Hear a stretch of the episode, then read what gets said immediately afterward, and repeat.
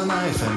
Knižný typ prináša tak ako každý týždeň Aňa Ostrihoňová. Aňa, ahoj, dobré ráno. Dobré ráno. No tak čo to bude dnes? Tak dnes som priniesla knihu, ktorá je určená aj pre menších, respektíve mladších čitateľov a čitateľky. Je to ilustrovaná kniha pre každého, koho zaujímajú životné príbehy výnimočných žien, ktoré sa na Slovensku narodili alebo ho významným spôsobom ovplyvnili. Najstaršou, alebo teda prvou, pretože ženy sú sporiadané abecedne v tejto knihe, je Sveta Alžbeta, patronka Charity, ktorá sa údajne narodila na Bratislavskom hrade, ale ňou sa zoznam šľachtičných so šlachetným srdcom zahrnutých v knihe nekončí. Medzi 50 ženami nachádzame priekopníčky v rôznych oblastiach spoločenského, kultúrneho či politického života. Nechýba hudobná skladateľka Ludmila Lehocká Kryšková, spisovateľka Terezia Vansová, malierka Ester Šimerová Martinčeková, ale sú tu zastúpené aj iné oblasti ľudského života ako šľachtenie viniča, pestovanie rúží, šport či astronómia. Každý jeden z príbehov doplňajú ilustrácie Zuzany Bartovej, kde je teda portrét a nejaká typická vec, nejaký predmet,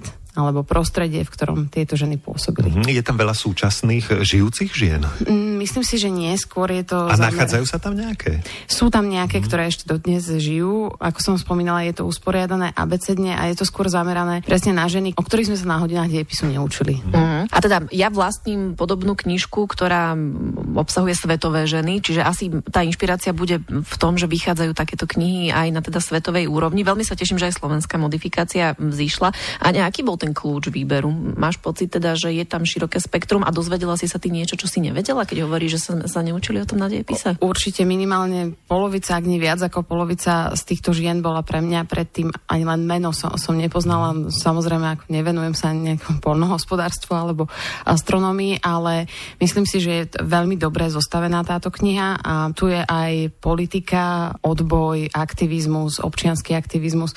Takže myslím si, že aj v tomto zmysle je to veľmi, veľmi zaujímavé zaujímavá, prínosná kniha. A ešte povedz tak eh, za seba, čo cítiš z tejto knihy, aká je jej ambícia, lebo jedna vec je naozaj zhrnúť silné príbehy žien, ktoré nepoznáme a ktoré sú pútavé a stoja za to, aby sme sa s nimi zoznámili, ale ide aj o niečo viac. Myslím si, že áno, pretože keď sa v útlom veku dievča zoznámi s tým, že 50 žien dokázalo žiť a preraziť v rôznych oblastiach, ktorým dominovali predovšetkým muži, tak mu to dá určite inú perspektívu do života, ako keď e, sa učí o samých mužoch a v podstate ženy nachádza len niekde v kuchyni. A teda, Áňa, je to knižka, ktorá je určená pre mladšie čitateľky a čitateľov, ale zároveň má si čo povedať aj dosť. Myslím si, že áno, určite, určite aj dospelí čitatelia a čitateľky si v nej nájdu to svoje. Ale predsa len ešte si to zarámcujeme, aký je možno ten ideálny vek, v ktorom to čítať. Je to pre úplne najmenšie deti alebo pre dospievajúce? Ja si myslím, že tak 10-15 rokov, mm-hmm. to je tak, tak 9 plus sa označuje táto čitateľská skupina, tak. takže preto je to určené. Pripomeňme teda, čo by si mali o veľkých ženách takže prečítať. kniha sa volá Super ženy, napísala ju Andrea Kelo Žačoková a ilustrovala Zuzana Bartová.